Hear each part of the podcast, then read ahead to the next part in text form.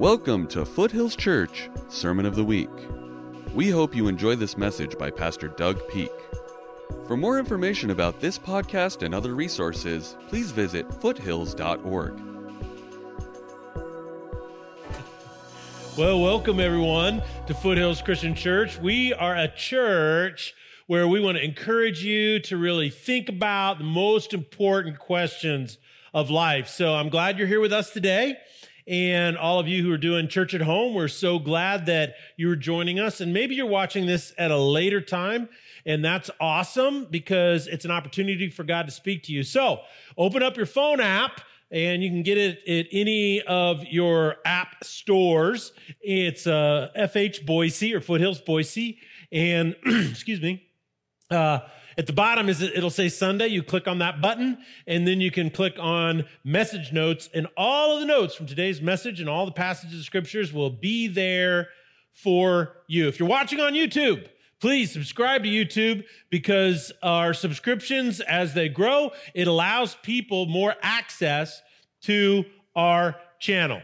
And the reason we have been growing through the pandemic is because people have realized that fluff is not enough anymore. They want something that really helps them understand. And so we're going to be teaching uh, from the Bible today just for you in the book of Philippians. But before we start, I found a game that the Japanese play that describes our life right now and what we're going through. It's really a simple concept game. It's called Bo uh, Taashi. And as they show it to here to you, I want to give you a, what you do is you have a group of team people, about 50 people and they have a pole with a guy on the top. And then you have another team, and their job is one goal pull the guy down. Okay, that's it. There are no rules to this game. So you can do whatever you can. So look at them. They're kicking each other. You get a couple karate chops going. Look at this guy over here. Pretty soon, a second. Yeah, see, this guy's got his shirt ripped off. I mean, then this other team over here, they're doing a little bit better over there. They're running and climbing up there. And that's guy saying, get down, get down. This is just kind of a crazy game, you know? Leave it to the Japanese to come up with this idea. Here's one that I think is hilarious. Look at this guy on the pole. Man, he's way up there. And then suddenly, watch what he starts doing. I'm kicking you, man.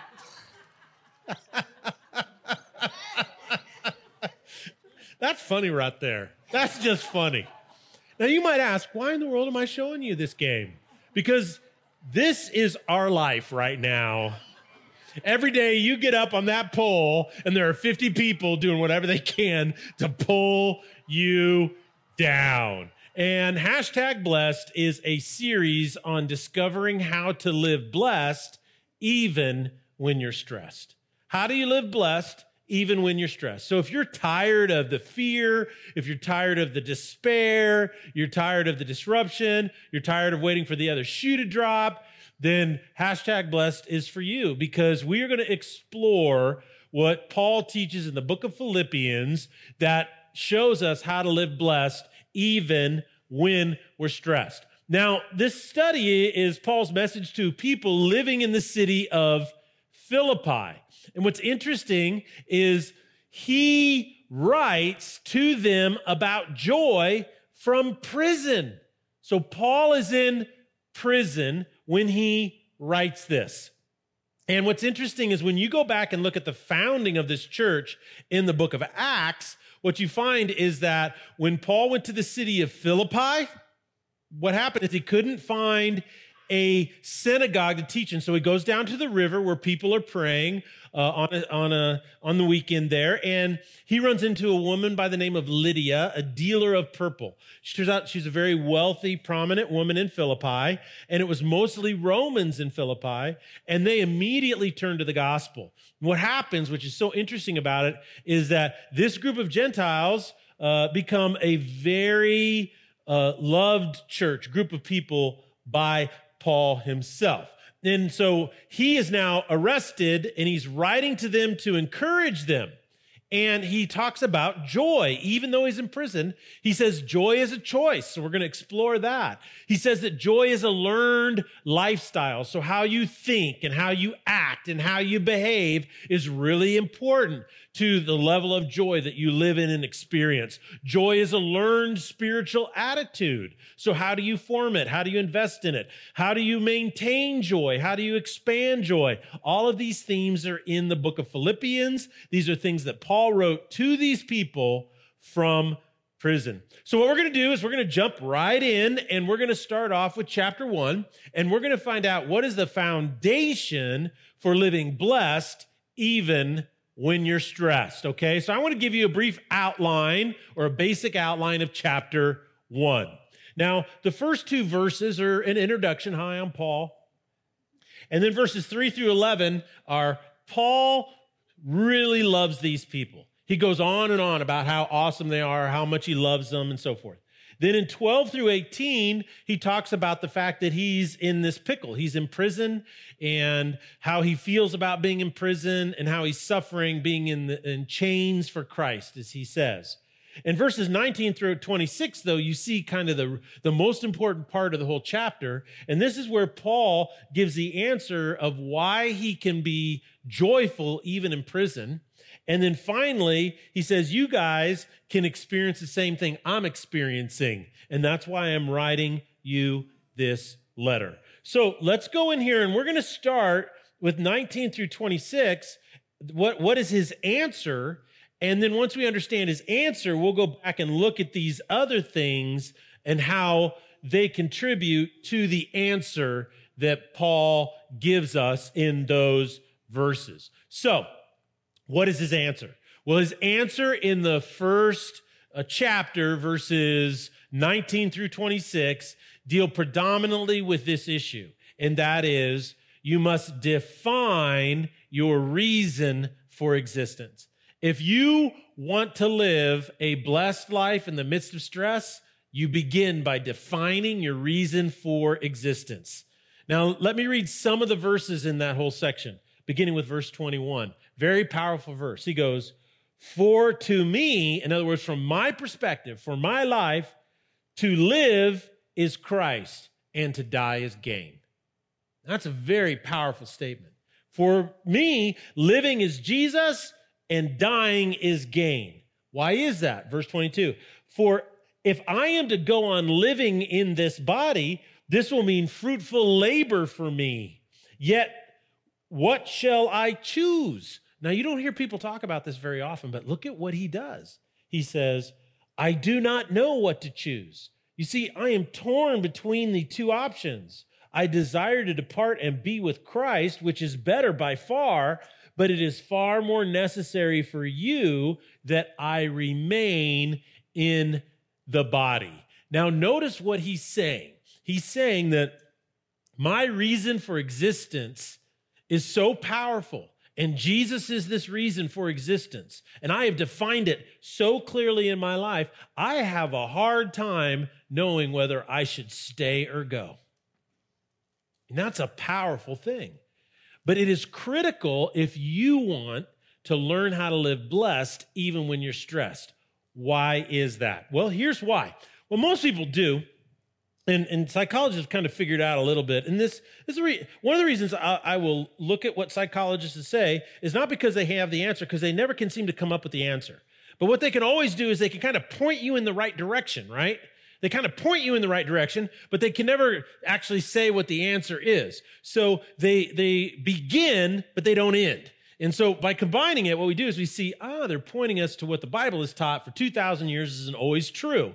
And psychologists have found this case, and that is, is that what happens is most of us go through life, right? And then something good happens, right? You, you go to work, and your boss gives you a bonus because the deal closed that day and you were contributed to it, right?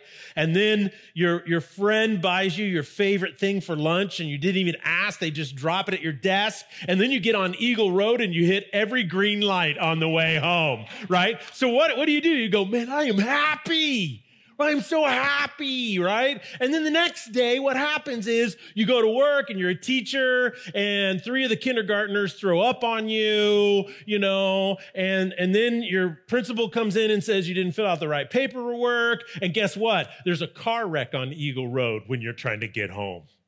Now, now you're what? You're not happy at all. But you see, what we're actually describing is not happiness, we're describing moods. This is really important to understand. And so a mood is influenced by what happens to you. Good things, a happy mood. Bad things, sad mood. And you know what's interesting, psychologists discovered, is that it doesn't matter what your mood is after a couple days goes by, you always go back to your baseline. Right? So you you could like wow, I played a scratch game. I ran, I won $100,000, right? You're on, you're riding high. Da-da. A week later, two weeks later, where are you? You're back emotionally to where you started. And it works in converse. Something really bad happens. You lose a loved one, or there's a car wreck, or whatever. A few weeks later, where are you back? You always regress to the mean. That is how our sense of blessedness works. It's actually this. And the reason why people have difficulty living blessed, even when they're stressed, is because most people focus on things that change their mood and they miss the thing that changes their happiness. The University of Illinois found that you can actually change your baseline. And so, if we were to focus on what changes the baseline, regardless of what our mood is, we will always have joy. And that's what Paul is talking about in the book of Philippians. He is not talking about how to change your mood. He's not talking about how to get more fun things to happen to you so you're in a better mood. He's talking about the most important spiritual things that change your baseline, that allow you to live blessed even when you're stressed. So let's dig into uh, how we get this baseline because your existence, your reason for existing, your purpose is what determines your baseline. And Paul's going to teach us how to do certain things, pursue certain things that allow us for our reason to existence to become more prevalent in our life and more clarified in our life. So let's go back and start with number one, verses three through 11. And that is this begin with love. Listen to what he teaches. Listen to what he says, beginning in verse three. He goes, I thank my God every time I remember you. In all my prayers for all of you, I always pray with what? Joy because of your partnership in the gospel from the first day until now, being confident of this, that he who began a good work in you will carry it on into completion until the day of Christ Jesus. Look at that. I thank my God every time I remember you. Do you have somebody like that in your life that every time you think of them, they bring a smile to your face, right? I remember this guy. Uh, before I came out here 25 years ago, I worked for a church in Wichita, Kansas called Central Community Church. And there was this guy on staff that I worked with. I was kind of in young adults, and he was the student minister or the youth minister. And he was a big guy. I mean, he's probably six five, six six, and he, you know, he he was just big all around, larger than life personality. He was one of the funniest people I ever met and his name was Kit Tabor. And he was all his perspective. He could take anything that was happening and it, you, he would have you laughing in stitches. He just had that demeanor about him, you know, and he's very charismatic. People always kind of attract around him. You got that? Is that he was just really always brought a smile to my face. Here's another thing is in this verse is guys, if you're married, you, every time you thank God for your wife, you should re- be what? A smile on your face. Okay, I just gave every guy here an opportunity to score points with their wives. And it just went, meow. All right? Hey guys, every time you think of your wife, you should have a smile on your face. Yeah, amen. Yeah, uh-huh, that's right, honey. No problem, baby. You got, I got that. Come on. I'm giving you guys, an, I'm here to help you. I'm here to help. Okay? But look at that. Every time I pray, I pray in joy. You know, why did he pray in joy? He goes, because this is a very powerful statement. Because Christ, who began a good work in you, will carry it on to completion until the day of Christ Jesus. What a powerful promise for you and for me. And what it is is when we define our experience, the reason, for, excuse me, define our existence, we have to begin with love. And Paul tells these people, man, I love you guys so much because Jesus is at work in your life and there's so many beautiful things going on. Now, it's so funny how the world actually supports what Paul is teaching. Uh, in 1945, they started one of the largest longitudinal studies on happiness that the world has ever known. It came out of the Harvard University. And what they did is they took all the graduates of Harvard University from 1939 through 1944. Now, what was happening 1939 to 1944? It was World War II, one of the most devastating global conflicts that killed millions and millions and millions of people. And so they started tracking all of these graduates. And after about five decades, the lead psychiatrist on the study by the name of George Vaillant wrote a book. And he said, you know what the conclusion to our study is? It's this happiness is love. Full stop. That's what he wrote. Happiness is love. What's really interesting there is Paul says, You want to know your reason for existence so that your baseline goes up? You better begin with love. And they studied this at Harvard and they said after 50, uh, 50 years, five decades, we found tracking every one of these guys, all these graduates, that love is the ultimate thing that brings happiness to your life. Same thing that Paul is teaching in Philippians chapter 1 from 2,000 years ago. As a matter of fact, after uh, George Vaillant left the program, they got a new director, and his name is Robert Waldinger. And in 2005, he wrote the following words. He said, The subjects in the study who reported having the happiest lives were those with strong family ties. They had close friendships and rich romantic lives. So the reason for existence, which is your baseline, and the way your baseline changes begins with love. Love is the first stone in your foundation of happiness and joy. And this is why Jesus always starts with love. Jesus always begins with love. He doesn't begin with anger or malice or judgment. He always starts with love. That's why we always start with John 3:16. When we want to introduce people to Jesus, we always quote, you know, for God so loved the world. We always begin with love. John the apostle wrote in his three letters to the church, First John, Second John, and Third John. He said, uh, particularly the fourth chapter, First John, he said, God is love. And so we always start there. In the same way, with your baseline, with your reason for existence, the best way to see it grow or move up is to begin with love. And that's why you should love Jesus with everything you got. And that's why you should keep the people around you that you love, love them the best way that you can. Now, the second thing that he teaches in chapter one is this not only start with love, but be honest enough to face your circumstances head on. This may sound strange, but what it does is it actually moves your baseline of joy, your reason for existence, more clearly in your life, and it goes up. Now, notice what he says in verse 12. He goes, I want you to know, brothers and sisters, that what has happened to me has actually served to advance the gospel. Well, what in the world happened to him? As a result, it has become clear throughout the whole palace guard and to everyone else that I am in chains. That's what happened to him. In chains for Christ. It's my faith in Jesus that got me arrested, and that's why I am now in prison. And all those palace guards that are guarding me 24 7, guess what?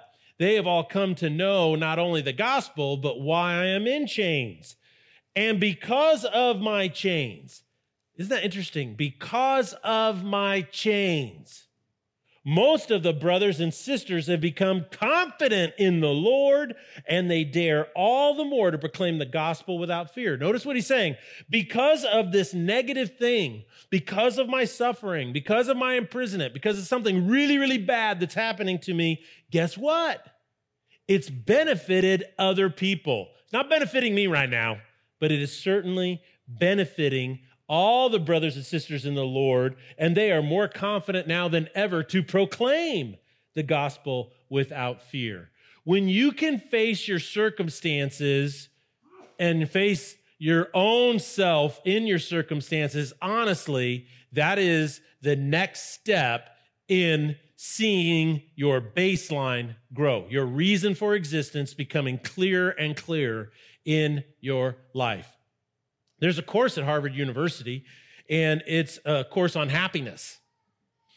And the professor who teaches it is named uh, Tal Ben Shahar, and he says the following The first lesson in this course is that when you give yourself permission to be human, you are more likely to open yourself up to positive emotions. So when you give yourself permission to be human, you're not perfect, then you open yourself up to more positive emotions. So the point is is stop expecting things to be perfect. Paul didn't expect things to be perfect. He was expecting them to be really bad, but it didn't matter. He was still able to see the benefit of his suffering. Now, that works really, really well, but unfortunately, fewer and fewer people are able to experience this. And it's so much harder to do than ever before. Why is that? Is it because we are different than our ancestors, our grandparents, and our great grandparents? Or is it that we have been taught to do something that they didn't really do? And that is what's really going on. What's happening is it's harder to accept that you're human because of postmodernism. And people are like, Pastor, there you go again. What are you talking about? Well, let me share with you this. Postmodernism is the predominant philosophy of the world in which you live for the last 50 years. And in postmodernism, one of the primary things they teach you to do is to think like a deconstructionist, meaning that you're really good at seeing through people's stuff and through stories and through things. You can see all the flaws and the difficulties. You can deconstruct it, right? You can pull it apart. And because you're taught to think that way, it makes you skeptical of everything. You're skeptical of all truth claims. Now, what happens is postmodernism, because they use deconstruction, they have redefined what it means to be human. They've redefined it. You see, in postmodernism, there is no objective truth. There is no objective reason for your existence. There is no objective narrative by which you can see who you truly are. So here's the truth it is really difficult to know the reason for your existence when there is no reason for your existence. It's really difficult to find the reason for your existence when there is no reason for your existence. People are asking me, Pastor, why is it over the last 30 years, people, teenagers grow up, they go to, to, to school and then they go to university and then they come out and they're, they're, they seem to be more uh, depressed. They have more anxiety. They're, they're more fearful of life than ever before. And I said, well, the reason why is because they're in a postmodern cultural context. And they look at me and go, Pastor, what in the world are you talking about again? Speaking English. And I'm like, I know it's abstract, but it's the truth. It's so abstract, we never think about it. But that's the way Satan loves to work. He loves to deceive us through these things that we never really think about. And that is, is that when you're taught and you're told that there, God doesn't matter, there is no God, we're completely secular, every institution revolves around secular philosophies and secular ideologies, that means that your life technically has no meaning for its existence. You lived in a closed system of time and space. And that means that ultimately, it's, what you're going to do and what's going to happen to you is already determined. You have no free will. Your choices don't matter. No wonder these people come out depressed because they're saying you don't have any reason for your existence. That's our definition of human beings. And you know what it does? This is what it does. Is it says, you know what? There is no meta narrative. The only narrative, narrative that works is you. It's your truth is so important. Your truth is paramount. Your truth is what matters. And so what that does to a person with that definition of human nature, they then say to themselves, well, the reason why my life is a problem, the reason why things are difficult is because of some system or some other person. I'm being held back or there's a problem and until that's solved, then I'll never achieve or uh, uh, get or become what I hope and dream. And so that turns everybody into competing with everybody else. Everybody else is filled with uh, competition and division, and they're saying, I need to beat that person in order for me to feel better about myself. And guess what? Every time you win, every time you, you get more power over somebody else or more money, your mood does what? It improves. But what happens to your happiness? Your baseline gets worse and worse and worse. Because at its core, you don't really care about anybody else but yourself.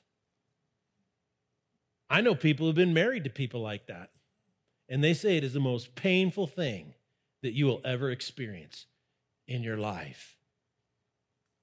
The biblical definition of human nature is the exact opposite. It allows you to accept the fact that you're human and that you're not perfect, but there are still all these amazing things about who you are. See, the biblical definition of humanity is this is that you are created in the image of God. And because of that, all the wonderful and beautiful things, you know, hopes and dreams and love and generosity and compassion and mercy and kindness, all these things that make life so great, you know, friendship and, and marriage and children, honesty and integrity and courage and confidence, all of these things about you are really, really wonderful things. And these are a reflection of God's image created in you, but you have a little problem because you live in a world that has been infected by sin, that sin infects you too. So you can be the most generous, kind, happy, magnanimous person out there building other people up, but then on occasion your mood could be one of the most selfish, narcissistic, and mean it can ever be. I don't know if you're that way, but I've certainly seen that in myself. See, I love that definition of humanity. You know why? Because it allows me to face my circumstances head on. It, allow, it allows me to say, you know what? I dream, I hope, I long for all these wonderful and beautiful things, but I know that I have a little problem. This sin, it affects the way I think, and sometimes it steals my motivation to do the right thing. Sometimes it can deceive me. It can do all these things. And sometimes the things, the, the best things in my life, my friendships, my marriage, you know, my children, uh, uh, working with people in the church and helping people can be infected by that. And it, it makes them rough and hard sometimes. And so do I give in to that? No. I let Jesus redeem it because I can be honest about it. I can be honest about it. Yeah, I, I didn't handle that so well. You're right. Yeah, I pro- oh yeah, I probably stepped in it there. That happens quite often, you know. I usually every day I come home from work, I should, you know, hose off my shoes because I've stepped in something during the day. I'm sure of it. You know, see, I can do that. And you know what that does? this sounds so counterintuitive, but it's so true. My reason for existence becomes stronger, not weaker. And so my baseline for joy goes what? Up instead of down. And so regardless of what happens, I'm experiencing more. Now, if you'd really like to deep, dig into this deeper, you can listen to the Salty Pastor, my podcast. you can find it anywhere where podcasts are offered, or on our website, or on our uh, phone app. You can listen to it right there. We dig deep into this stuff each and every week. Now, The last thing I want to share with you is this is once you start with love and then you learn what it means to be human in God's eyes, then you can really start to live for your reason for existence. You can live for the thing that brings the greatest joy in your life. And that's verses 27 through 30. Uh, um, uh, it's actually 27 to the end of the chapter, but I'm going to read just verses 27 through 28. And this is what it says. Now, whatever happens, conduct yourselves in a manner worthy of the gospel of Christ. Then, so he's saying, conduct yourself. That means how you live each and every day, right?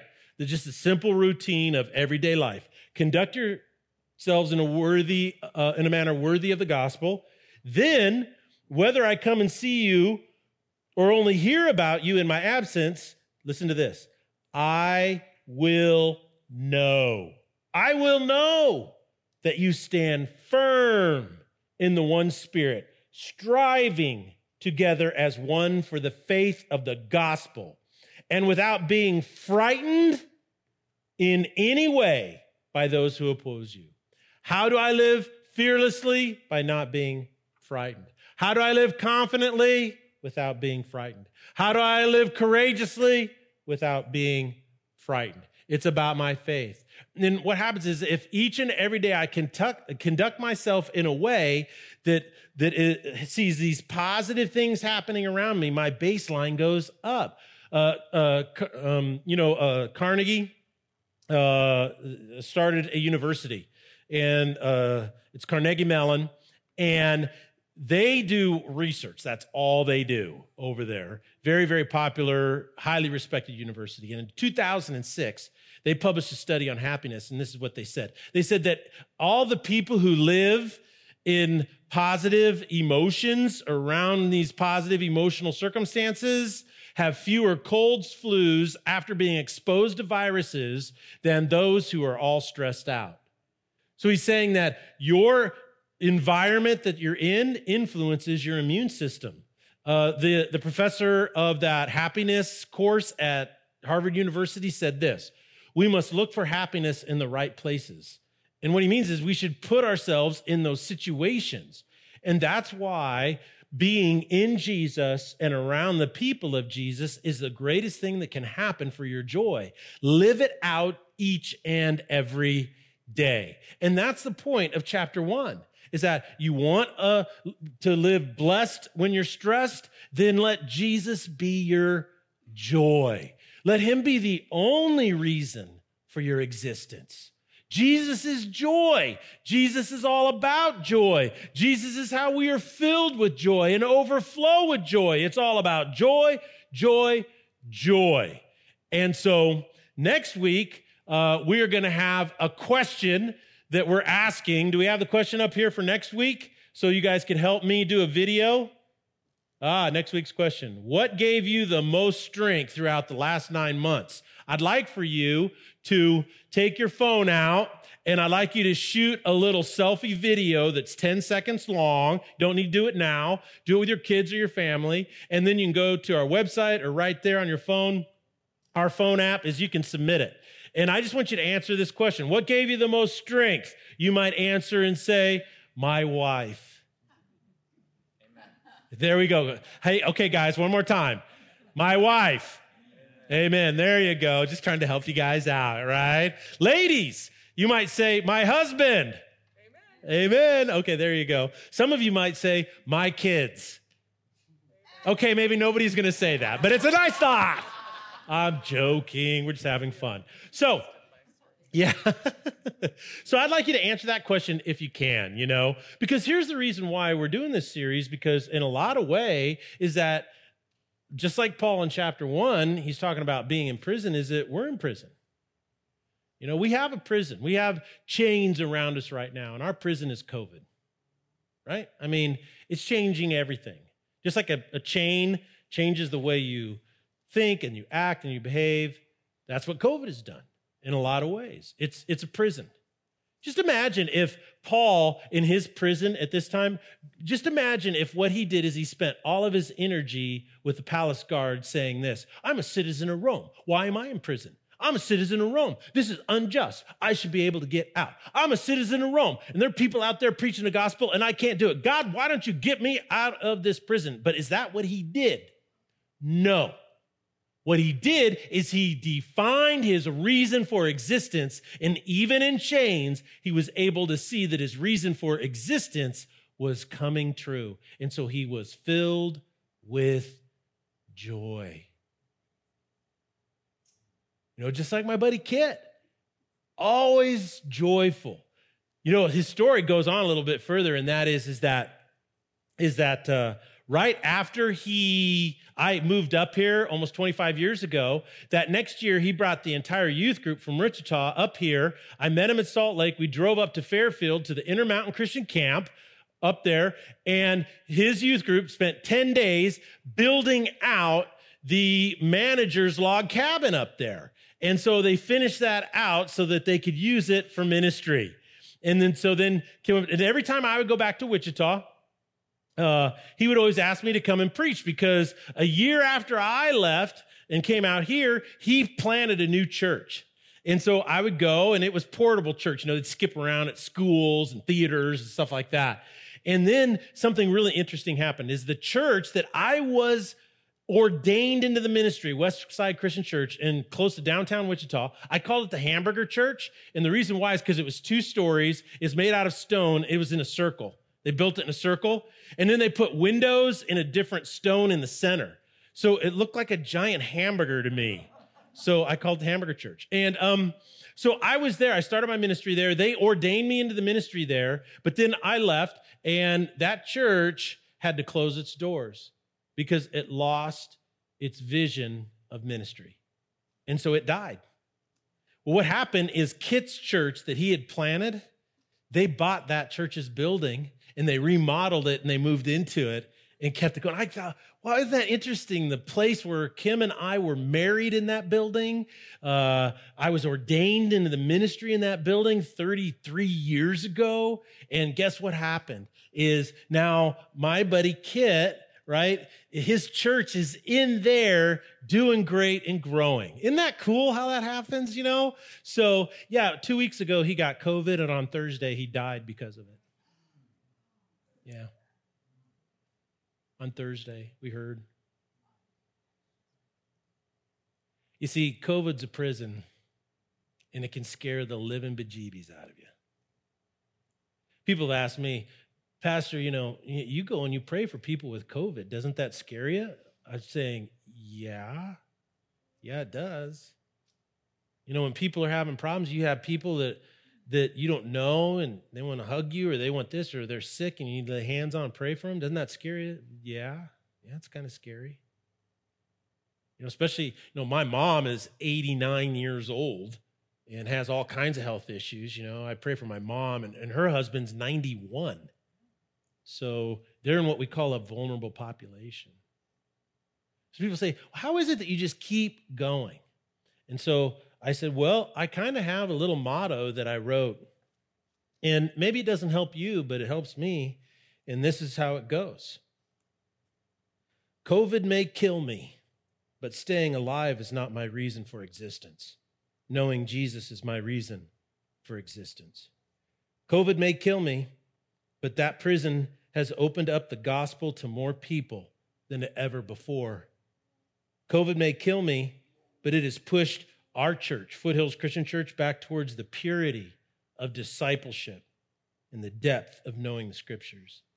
COVID may kill me, but it has deepened my prayer life and strengthened my reliance on Him. COVID may kill me, but more people are getting baptized into Jesus Christ than ever before, and it is so cool. COVID may kill me, but our church is populating heaven like never before. COVID may kill me, but Foothills has more people in small groups and more discipleship happening than in its 95 year history. COVID may kill my body, but I will live forever. Because for me, living is Jesus and dying is gain. And that's what helps me. Let's let our host close us out. Thank you for listening to this Sermon of the Week. Video footage of this sermon and others can be found on foothills.org.